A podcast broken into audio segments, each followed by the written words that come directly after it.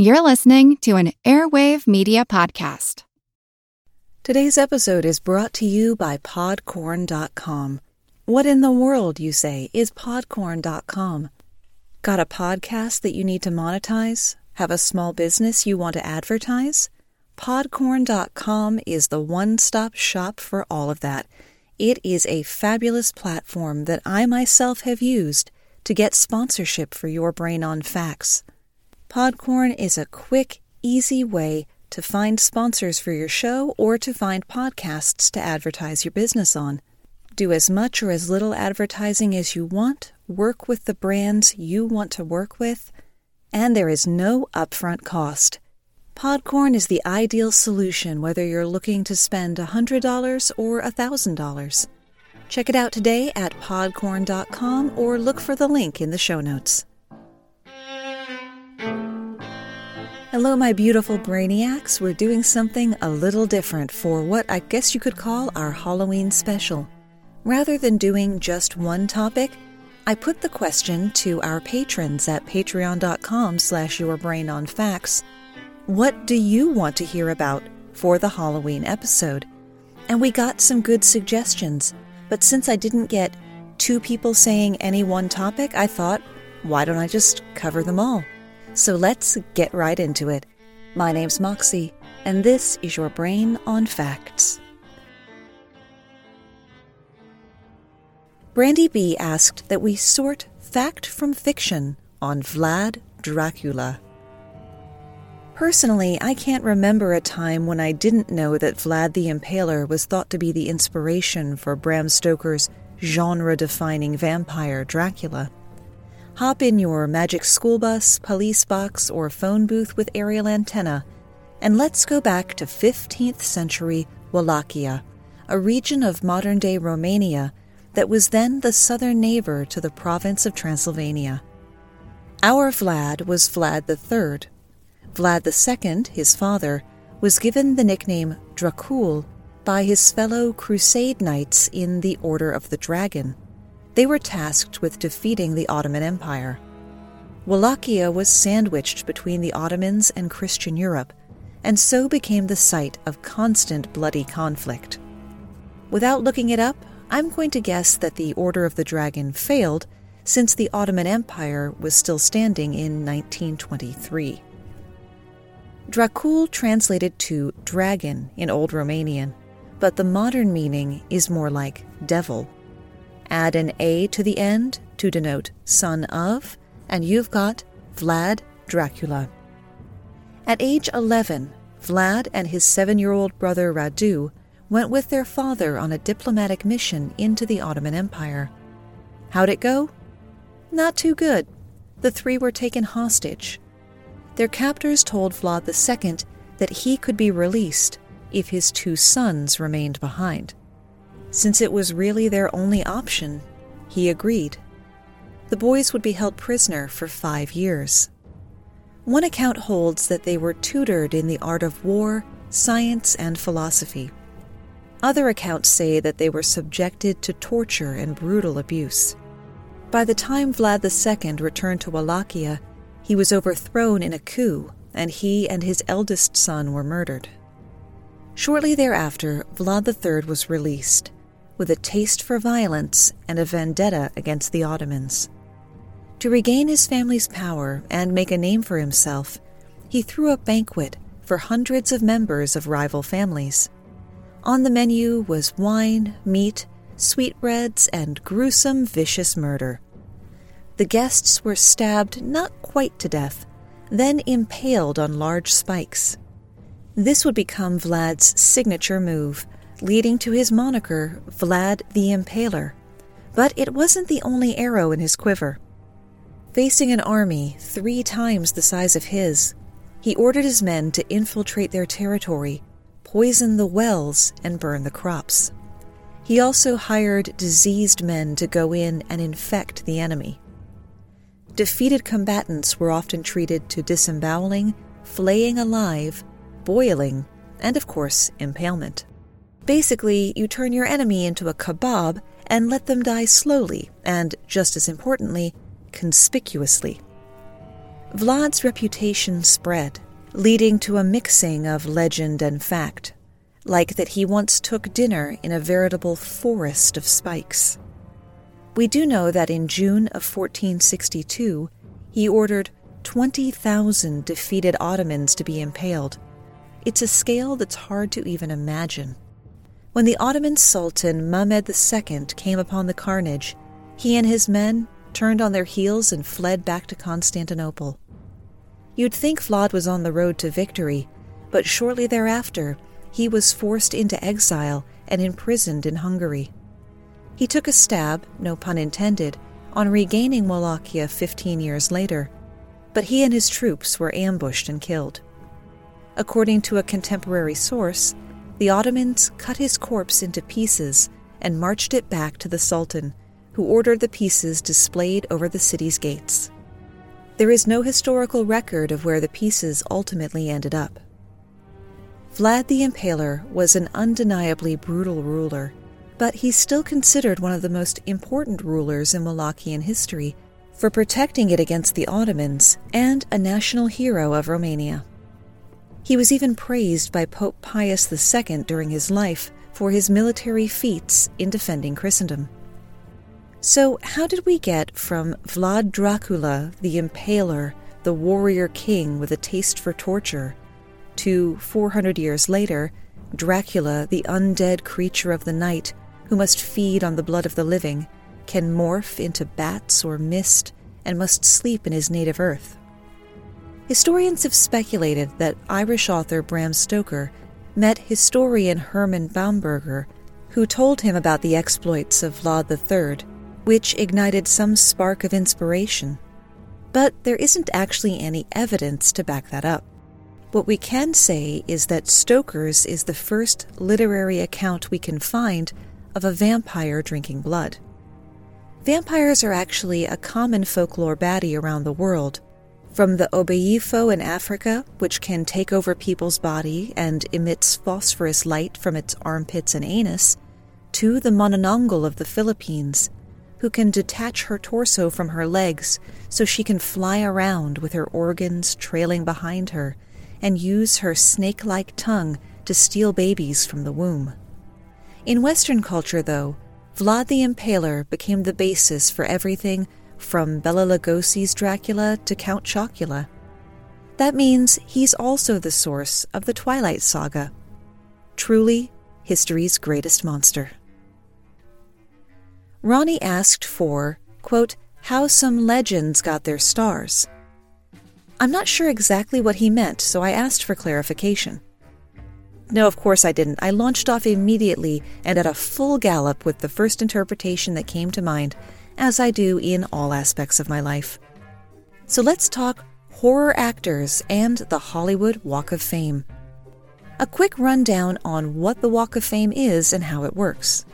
The famed sidewalk full of stars with names on them was the idea of the president of the Hollywood Chamber of Commerce to, quote, maintain the glory of a community whose name means glamour and excitement in the four corners of the world. It would take them seven years before they actually started it, and originally only honored work in five categories motion picture, television, recording or music, and radio. That was 1956. It would be 1984 before theater and live performance was added. Anyone can nominate a celebrity for a star and go through the rigorous application process, but that application has to include a letter of agreement from the nominee or his or her management.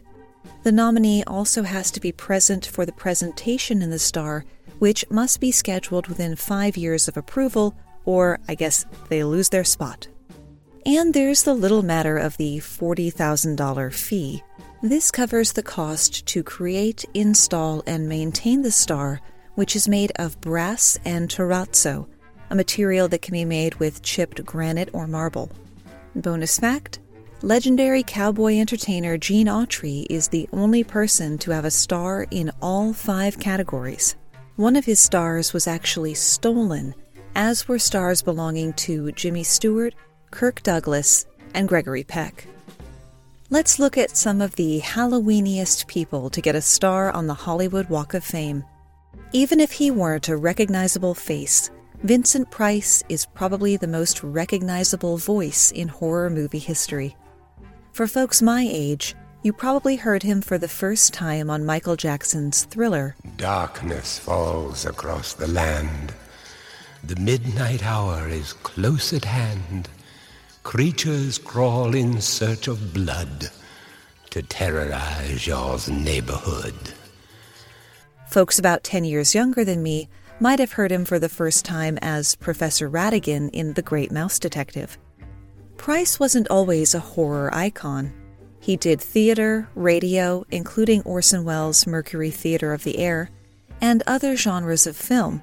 But it was 1953's House of Wax, which was also the first 3D movie to crack the top 10 box office gross for its year, which solidified Price's place in horror movies.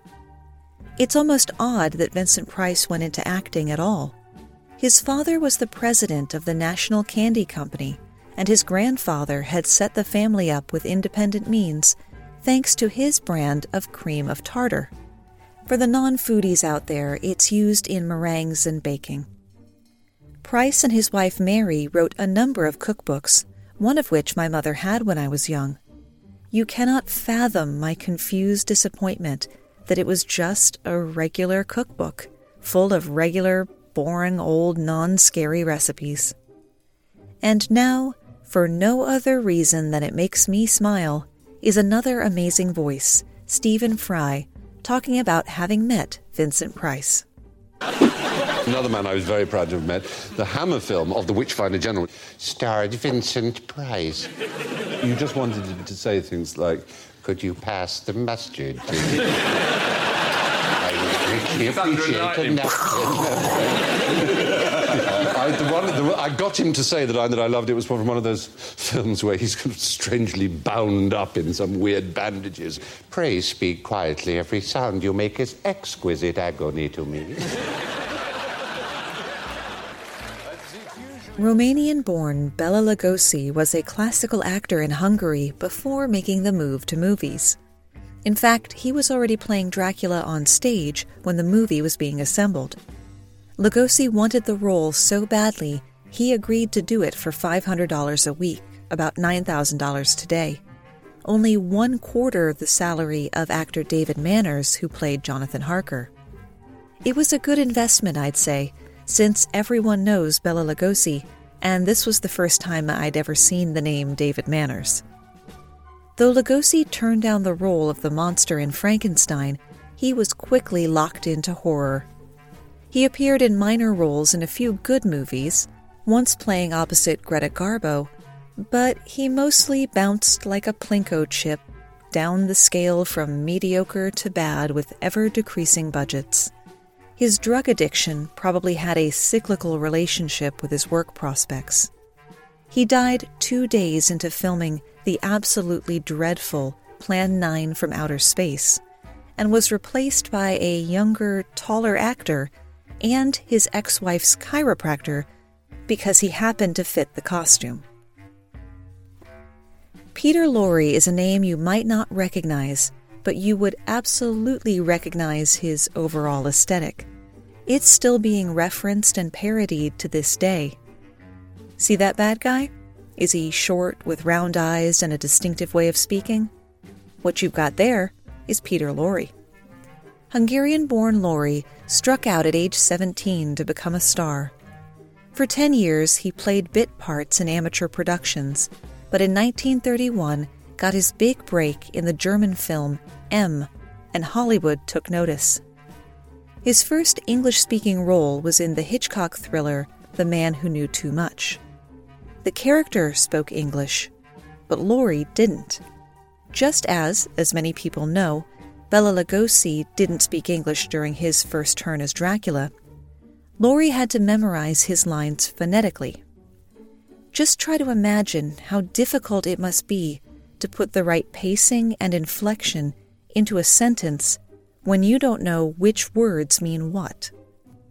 He played a number of baddies and other deranged types until John Huston cast him in a semi comic role in The Maltese Falcon with Humphrey Bogart and Sidney Greenstreet, which led to lighter roles like the one he played in Arsenic and Old Lace.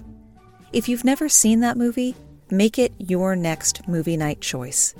It's a comedy, but you can definitely watch it alongside your horror movies since it's about a pair of serial killers hiding bodies in their cellar.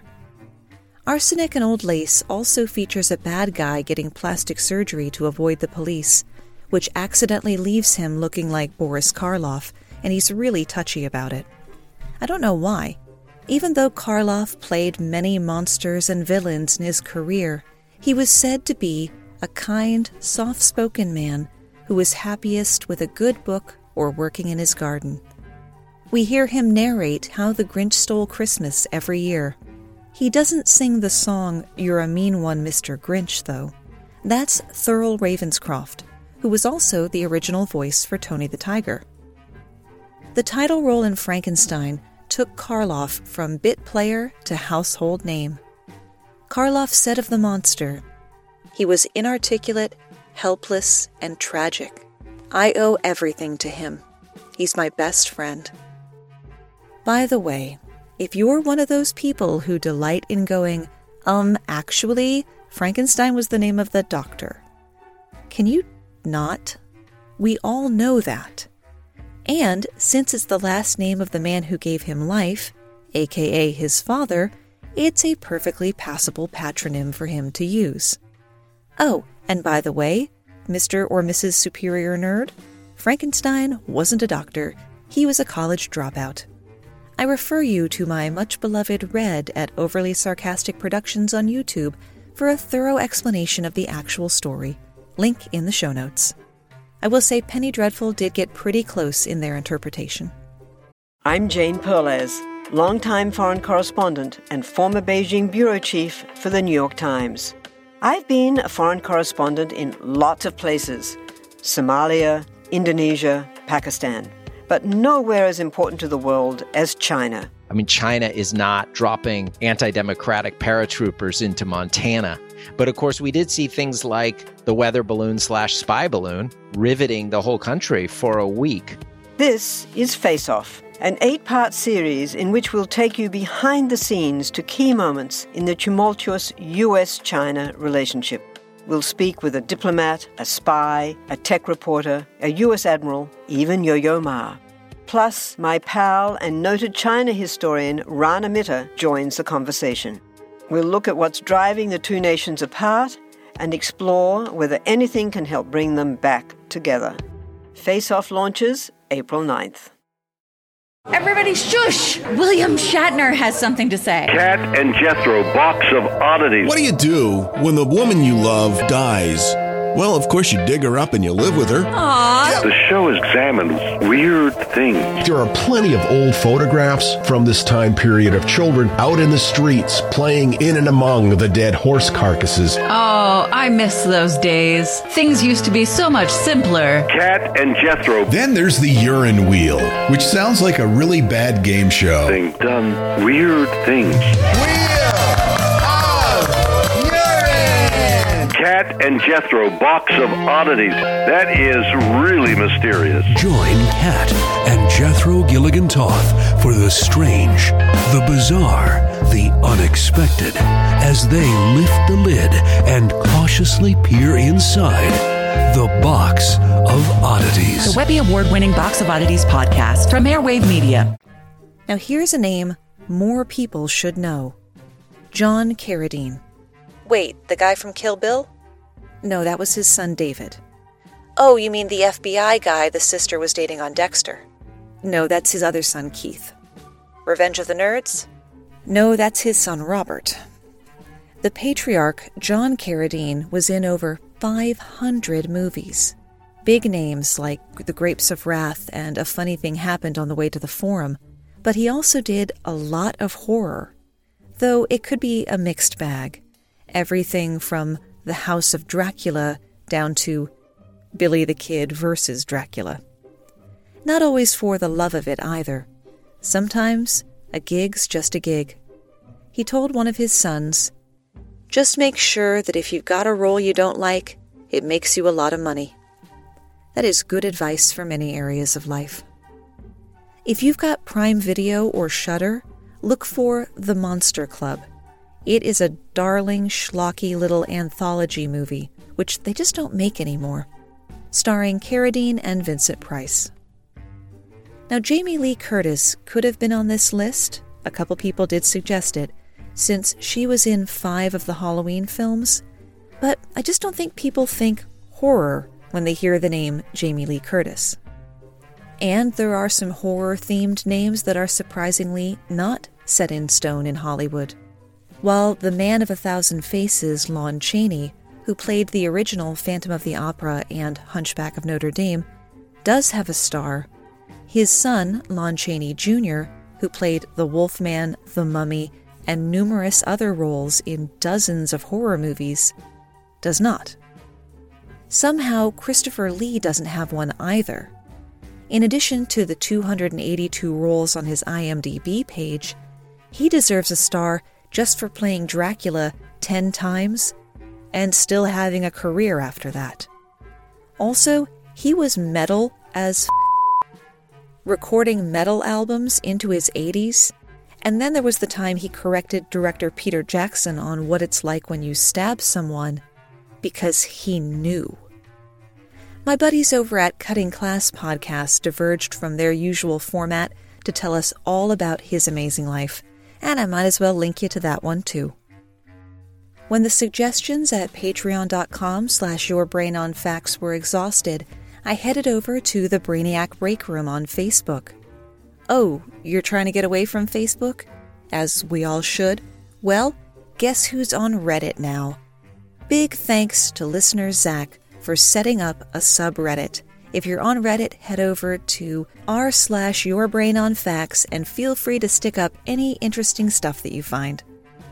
In the Brainiac break room, Alyssa asked for the history behind clowns being evil. One day, a man dressed up as a clown, and it was awful. Thank you for coming to my TED Talk. No? Okay. Fine. It's not like I have to research them and keep looking at pictures of clowns, but whatever. Now, clowns weren't really regarded as frightening, or at least a fear of clowns wasn't widely acknowledged, from the creation of what we would recognize as a clown by Joseph Grimaldi in the 1820s until relatively recently. David Carlyon, author, playwright, and former Ringling Brothers clown, argued that coulrophobia, the fear of clowns, was born from the counterculture of the 1960s, but really picked up steam in the 1980s. There is no ancient fear of clowns, he said. It's not like there was this panic rippling through Madison Square Garden as I walked up through the seats. Not at all. For centuries, clowns were a funny thing for kids. There was Bozo and Ronald McDonald and Red Skelton's Clem Kadiddlehopper and Emmett Kelly's Sad Clown, and then Bam! Stephen King's It, the clown doll in Poltergeist, and every incarnation of the Joker. It could be seen as a pendulum swing. Clowns had been so far to the good side that it must have been inevitable that they would swing way the hell over to the evil side. Not so fast, argues Benjamin Radford, author of the book Bad Clowns, who argues that evil clowns have always been among us. It's a mistake to ask when clowns turned bad because historically they were never really good. Sometimes they're making you laugh, other times they're laughing at your expense. Radford traced bad clowns all the way back to ancient Greece and connects them to court jesters and the harlequin. He points particularly to Punch of the Punch and Judy puppet show that dates back to the 1500s. Punch is not only not sweet and lovable, he was violent, abusive, and even homicidal. Maybe when isn't as important as why. Why are some of us afraid of clowns? Personally, I think it is their complete disregard for personal space. Kindly keep your grease painted face at least arm's length away. Thank you very much. The grease paint may be part of it. It exaggerates the features. The face is basically human in composition, all the parts are in the right place, but at the same time, it's not.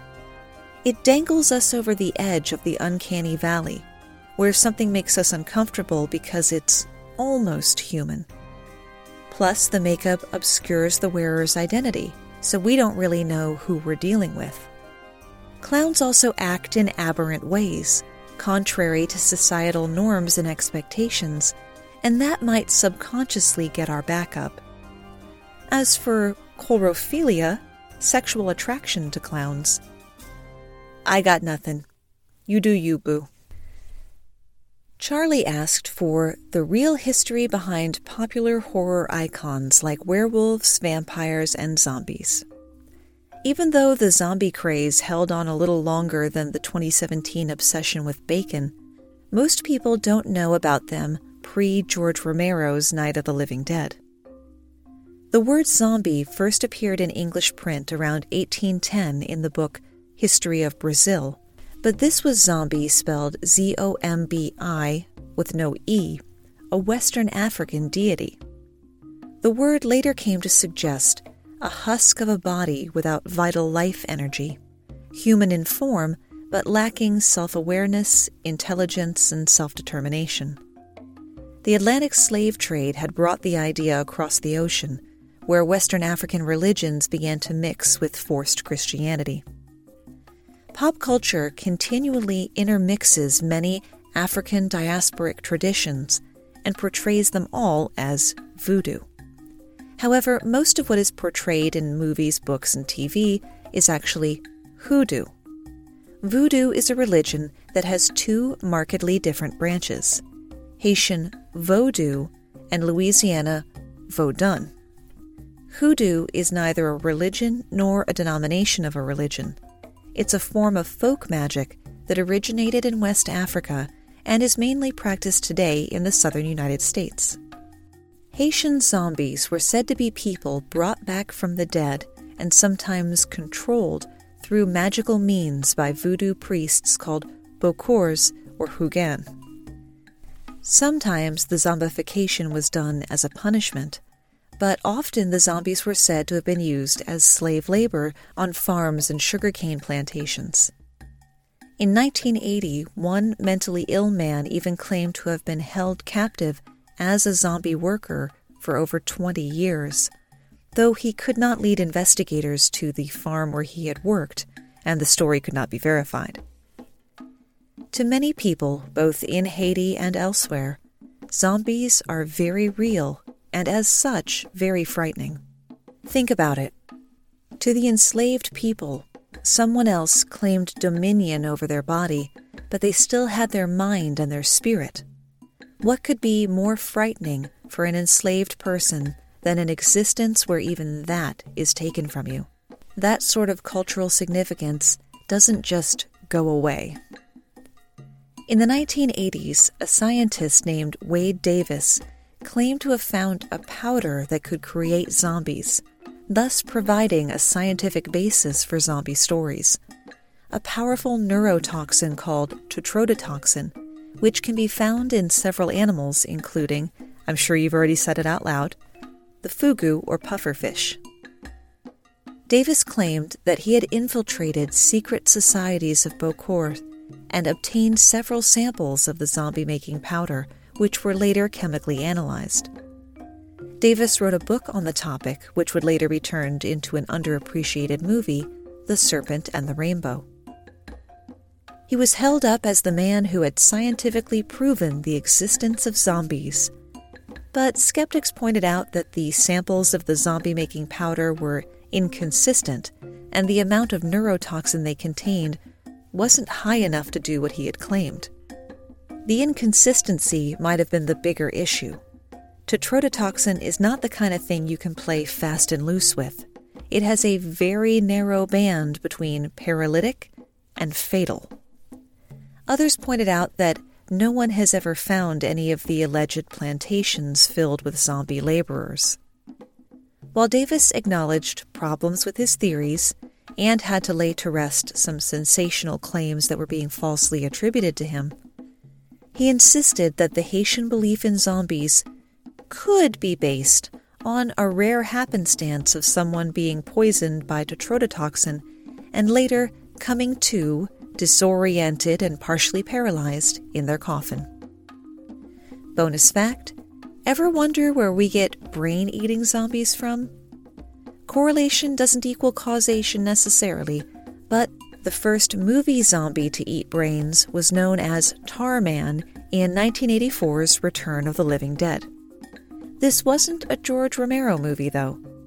It was based on a novel called Return of the Living Dead by John Russo, one of the writers of the original Night of the Living Dead.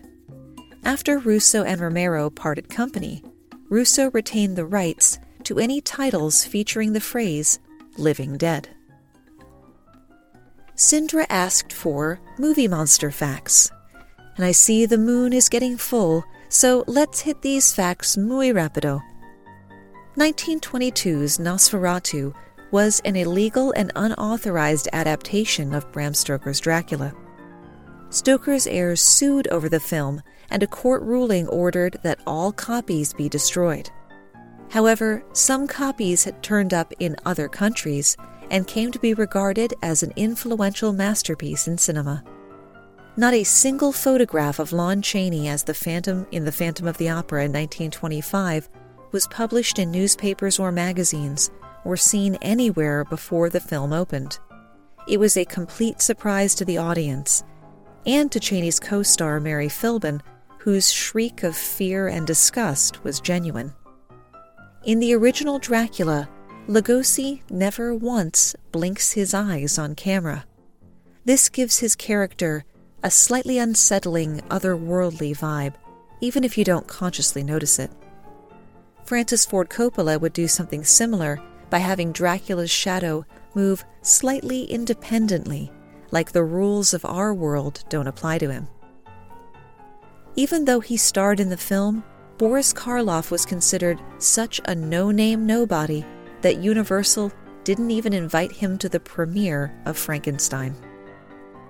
Karloff's classic Mummy the next year barely speaks because the actor had so many layers of cotton and makeup glued to his face he could barely move his mouth. The character design for the creature from the Black Lagoon was based on old 17th century woodcuts of two strange creatures called the sea monk and the sea bishop. To make a man invisible for 1933's The Invisible Man, director James Whale had actor Claude Rains dressed completely in black velvet and filmed him in front of a black velvet background. The movie poster for The Mummy, 1932, holds the record for the most money paid for a movie poster at an auction at nearly half a million dollars. Boris Karloff's costume and makeup for 1935's Bride of Frankenstein was so heavy and hot that he lost 20 pounds during filming, mostly through sweat. His shoes weighed 13 pounds or 6 kilos, or about one stone apiece. The large box office gross for the movie House on Haunted Hill in 1960 was what inspired Alfred Hitchcock to try making a horror picture, which we know as Psycho. Filming the shower scene for Psycho was pretty mundane, but actress Janet Leigh was so terrified by seeing the finished product, thanks to the editing by Alma Reville Hitchcock and Bernard Herrmann's score, she did not shower, only bathed from the premiere in 1960 to her death in 2004. You can read more about Alma Reville's hard work in the Your Brain on Facts book.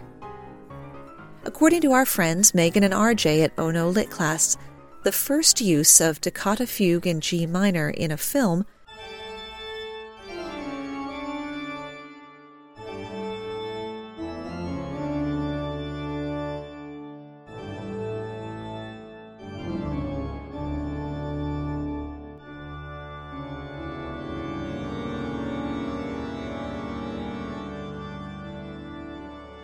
was the 1962 version of Phantom of the Opera, and it's hard to imagine setting a horror scene without it.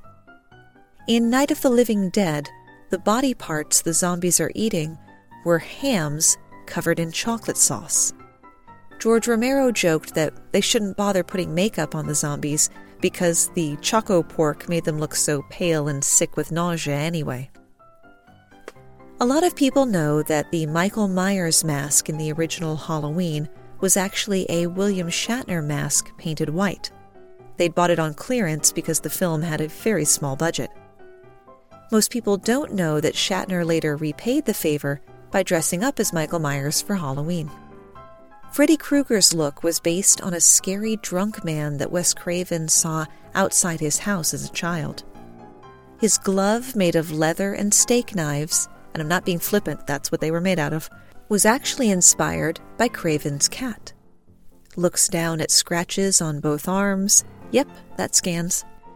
The idea of being killed in your sleep comes from the real deaths of people who survived the Khmer Rouge in Cambodia, only to later die mysteriously. Another underappreciated gem, 1987's Monster Squad, had your basic cast of movie monsters werewolf, mummy, Dracula, Frankenstein's monster, but sure if that doesn't look like the Universal Studios movie monster lineup. To avoid confusion and lawsuits, the filmmaker changed the monsters subtly, like removing Dracula's widow's peak and moving Frankenstein's monster's neck bolts up to his forehead. See, they're totally different characters. Yes, those were real bees in the movie Candyman, even the ones in Candyman's mouth. Tony Todd had a clause in his contract that would get him $1,000 for every bee sting he got during filming. Even though they used juvenile bees with underdeveloped stingers, he still got $23,000 worth of stings. And you might think 1991's Silence of the Lambs was the first horror movie to win an Oscar. But Dr. Jekyll and Mr. Hyde, which I hate to say is actually correctly pronounced Jekyll, and I can't make myself do it, beat them to the punch by 60 years with Fredric March's Oscar for Best Actor. And that's where we run out of ideas, at least for today. And this is normally where I would finish off whatever I opened the show with. But instead, I'll just say I'm not normally a Halloweeny kind of person. I like it just fine, but I'm not a horror movie watcher and I'm trying to cut out sugar. Hard time of year to do that. But this is a year when we need the things that make us happy. We need them now more than ever. So if your neighbor puts up their Christmas tree on November 1st, just smile and wave. Be happy for them. Thanks for spending part of your day with me. And stay safe.